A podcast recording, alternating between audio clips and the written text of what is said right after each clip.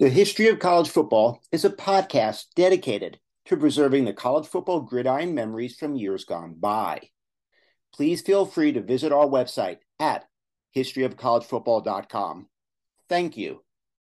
When you need mealtime inspiration, it's worth shopping Kroger, where you'll find over 30,000 mouthwatering choices that excite your inner foodie. And no matter what tasty choice you make, you'll enjoy our everyday low prices, plus extra ways to save, like digital coupons worth over $600 each week. You can also save up to $1 off per gallon at the pump with fuel points. More savings and more inspiring flavors make shopping Kroger worth it every time. Kroger, fresh for everyone. Fuel restrictions apply. Welcome to History of College Football Podcast. I am Jay Abramson, and I will take you down a gridiron memory lane. The national champions, the teams, the rivalries, the conferences, the Heisman winners, the rankings. Today, we discuss the 1971 college football season, culminating with the game of the century. My father was a World War II vet, a Pearl Harbor survivor. He was in Schofield Barracks that day on December 7th, 1941, when just before 8 a.m., hundreds of Japanese fighter planes descended in a surprise attack. My father has my complete respect, but he had a disdain for sports. But on Thanksgiving Day, 1971, he took the TV down from its upstairs location and placed it on the Thanksgiving Day table and allowed me to watch the game of the century during our Thanksgiving Day meal. He knew how important it was to me and to millions of others. Let's retrace that epic 1971 season to see the buildup of what was the game of the century, arguably the greatest game ever played. Now, we'll start by following the AP poll for the first six weeks. Why? Well, we're going to see how the teams in the running for the national championship shuffle their way through the AP poll to get a better understanding of why this game is held in such reverence. The 1971 college football season preseason AP poll went like this Number one was Notre Dame, number two was Nebraska, followed by Texas, Michigan, USC, Auburn, Arkansas, Tennessee, LSU, number 10, Oklahoma, number 11, Ohio State, 12, Penn State, and Alabama sat at number 16. That week, Nebraska defeated Oregon, USC lost to number 16, Alabama, and LSU lost to an unranked Colorado team. So the following poll, right before the second week of the season, Nebraska was now number one. They had switched places with Notre Dame. They were followed by Notre Dame, Texas, Michigan, Ohio State, Arkansas, Auburn, Tennessee, Alabama, and at number 10 was Oklahoma. They were followed by Georgia and Colorado, who the previous week had defeated number nine LSU. So that week, Nebraska defeated Minnesota 35 to 7, Oklahoma defeated SMU 30 to nothing, and Colorado defeated Wyoming 56 to 13. Penn State, they were at number 14. So the September 20th poll looks something like this Nebraska at number one, followed by Notre Dame, Texas, Michigan, Auburn, Ohio State, Arkansas, Alabama, Tennessee, and number 10 was now Colorado followed by number 11, Oklahoma, and then number 12, Penn State. The subsequent week, Nebraska defeated Texas A&M 34 to 7. Number 6, Ohio State, and number 7, Arkansas both lost, as did number 9, Tennessee. Colorado defeated number 6, Ohio State, and Oklahoma defeated Pittsburgh 55 to 29. So entering that September 27th poll, Nebraska still was at number 1, followed by Michigan, Texas, Notre Dame, Auburn. But Colorado had climbed up to number six by virtue of the fact that they had defeated number six, Ohio State. They were followed by Alabama, Oklahoma at number eight, and Penn State number nine. The subsequent week, Nebraska defeated Utah State 42 to 9. Colorado defeated Kansas State 31 to 27, and Oklahoma defeated USC 33 20.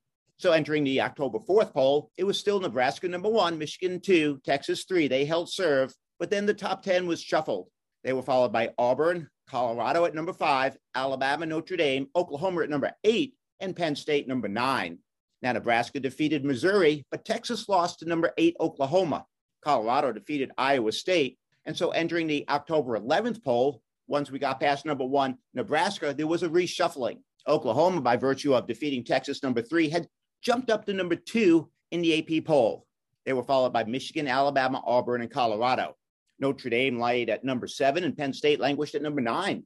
Well, the subsequent week, Nebraska defeated Kansas 55 to nothing. Oklahoma defeated number six Colorado 45 to 17. That Oklahoma Colorado game, Oklahoma set a school record with 670 yards, 498 yards rushing, 172 yards passing. and they defeated Colorado as Greg Pruitt rushed for 193 yards on 14 carries. That's 13.7 yards per carry. Their quarterback, Jack Mildren, threw two touchdown passes of 54 and 48 yards. The result of this loss plummeted Colorado to number 11 the next week. Two weeks later, Nebraska then defeats a now number nine Colorado team 31 to 7. Nebraska's shutdown defense limited Colorado to 63 yards rushing and 52 yards passing and route to a 31 to 7 defeat of Colorado. Now, what followed after that was this. Starting in week seven, both Nebraska and Oklahoma ran the table until Thanksgiving Day, holding serve, staying number one and number two in the AP poll. Nebraska number one, Oklahoma number two. Nebraska won by scores of 41 to 13, 31 to 7, 37 nothing, 44 17 to go 10 and 0 going into week 11. Oklahoma, well, they won by scores of 75 to 28, 43 to 12, 20 to 3, 56 to 10 to go 9 and 0 going into week 11. Colorado, going into week 11, was sitting at number eight, 9 and 2, and had finished their regular season. So here we are, week 11, Thanksgiving Day, in a game that was promoted as the game of the century. So often you hear that this is the game of the century, and you start to wonder just how long a century really is. I mean, wasn't there just one a few years back? But this game between these two classic teams truly was the game of the century. And then it did the seemingly impossible. It lived up to the hype. It's really still palpable today watching the footage of the game. This was college football's version of Ali Frazier, the true battle of the heavyweights. And the game has stood the test of time. Let's set the stage. The game of the century, pitting number one versus number two, November 25th, 1971. Number one, Nebraska entered the game 10 and 0. Number two, Oklahoma entered the game 9 and 0. On Thanksgiving Day was showtime. Number one, Nebraska. Number two, Oklahoma. The number one scoring offense, Oklahoma, 44.5 points per game, and an NCAA record of 566 yards per game met the number two scoring defense. Nebraska had allowed just eight points per game. Playing at home in the first quarter, Oklahoma punted, and Cornhusker Johnny Rodgers fielded the punt, returned it spectacularly for a 72 yard touchdown, one of the most iconic plays in the history of college football. Rodgers had opened this 72 yard punt return as he caught the ball surrounded by six OU players. Pruitt hits Rodgers with a devastating shot, but Rodgers spins and takes it to the house. Nebraska ended up going up 14 to 3, but Oklahoma stormed back. And in an up and down affair, Nebraska built the lead to 28 to 17. And now Oklahoma fought back in a furious rally and took a 31 to 28 lead late into the game. So Nebraska gets the ball, the season on the line, trailing 31 to 28 with less than two minutes remaining. They faced a third and eight, and quarterback Jerry Tagge was forced out of the pocket and hits Johnny Rodgers, who makes this sensational catch. Six plays later, with 138 left in the game, Jeff Kinney dives off tackle for his fourth touchdown of the game to give Nebraska a 35 31 lead. Final score Nebraska 35, Oklahoma 31, November 25th, 1971. Many who witnessed the game suggest that had Oklahoma had a little more time, they would have scored again. Oklahoma's quarterback Jack Mildren that day threw for two touchdowns, rushed for two more. Nebraska's nose guard Rich Glover countered with 22 tackles. Epic. Well, following this game, Nebraska would finish their regular season defeating Hawaii 45 to 3. So going into the bowl games, here's the AP poll. Nebraska 1, Alabama 2, Oklahoma 3, Michigan 4, Auburn 5, Georgia 6, and Colorado 7. Number 1 Nebraska defeats number 2 Alabama in the Orange Bowl. Number 3 Oklahoma defeats number 5 Auburn in the Sugar Bowl, and Michigan who's at number 4 in the Rose Bowl loses to Stanford. Now, Georgia was ranked number six. And in the Gator Bowl, they did win their game. But number seven, Colorado in the Bluebonnet Bowl defeated number 15, Houston. The result at season's end, AP poll looked just like this. Nebraska number one at 13 and 0, Oklahoma number two at 11 and 1, and Colorado number three at 10 and 2. The season's epitaph Auburn's quarterback Pat Sullivan won the Heisman.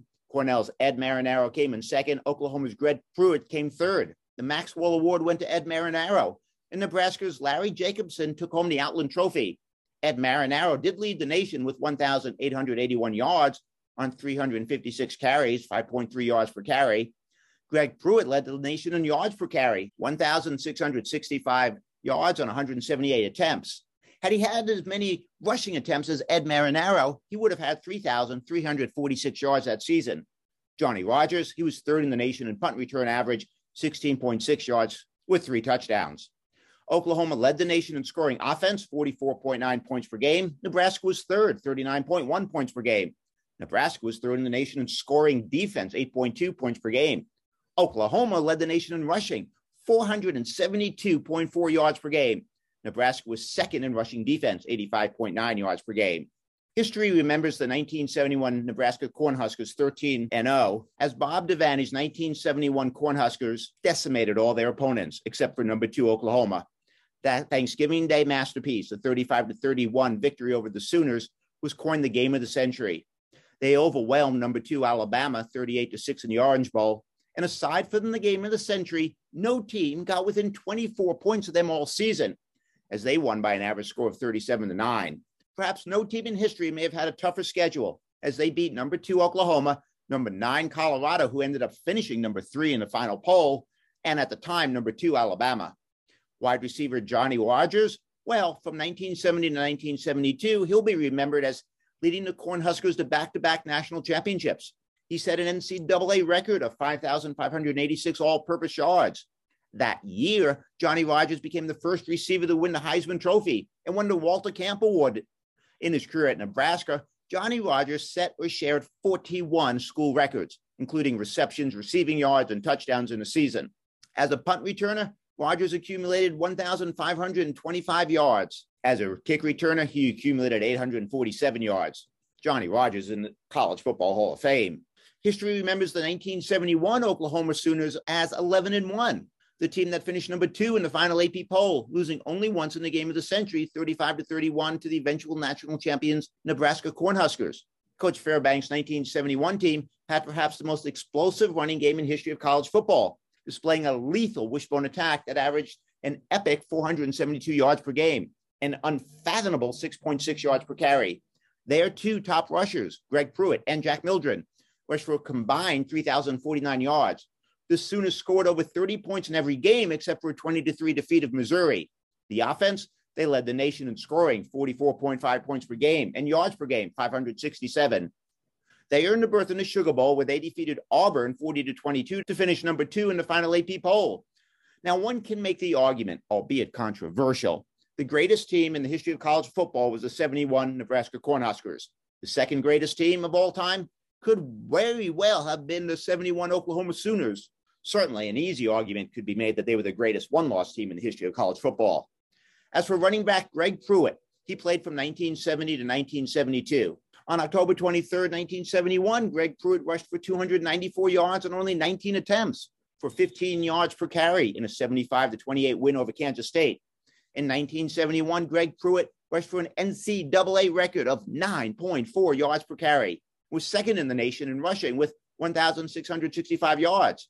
To put this number in perspective, the year Barry Sanders rushed for his record of 2,628 yards, well, he had 344 carries.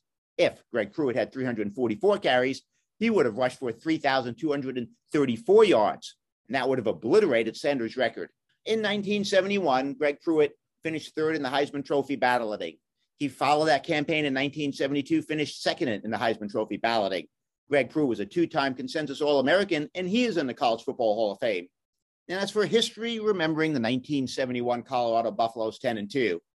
The 1971 team finished number three in the final AP poll. They had the misfortune of having on their schedule Nebraska and Oklahoma, who finished numbers one and two, respectively, meaning that the Big Eight had the number one, two, and three teams in the final AP poll that season. Thank you, Dad, for letting me watch the game of the century live on TV that Thanksgiving Day. And thank you for listening to the history of college football. I am Jay Abramson. Join us every Tuesday and Saturday for a new episode.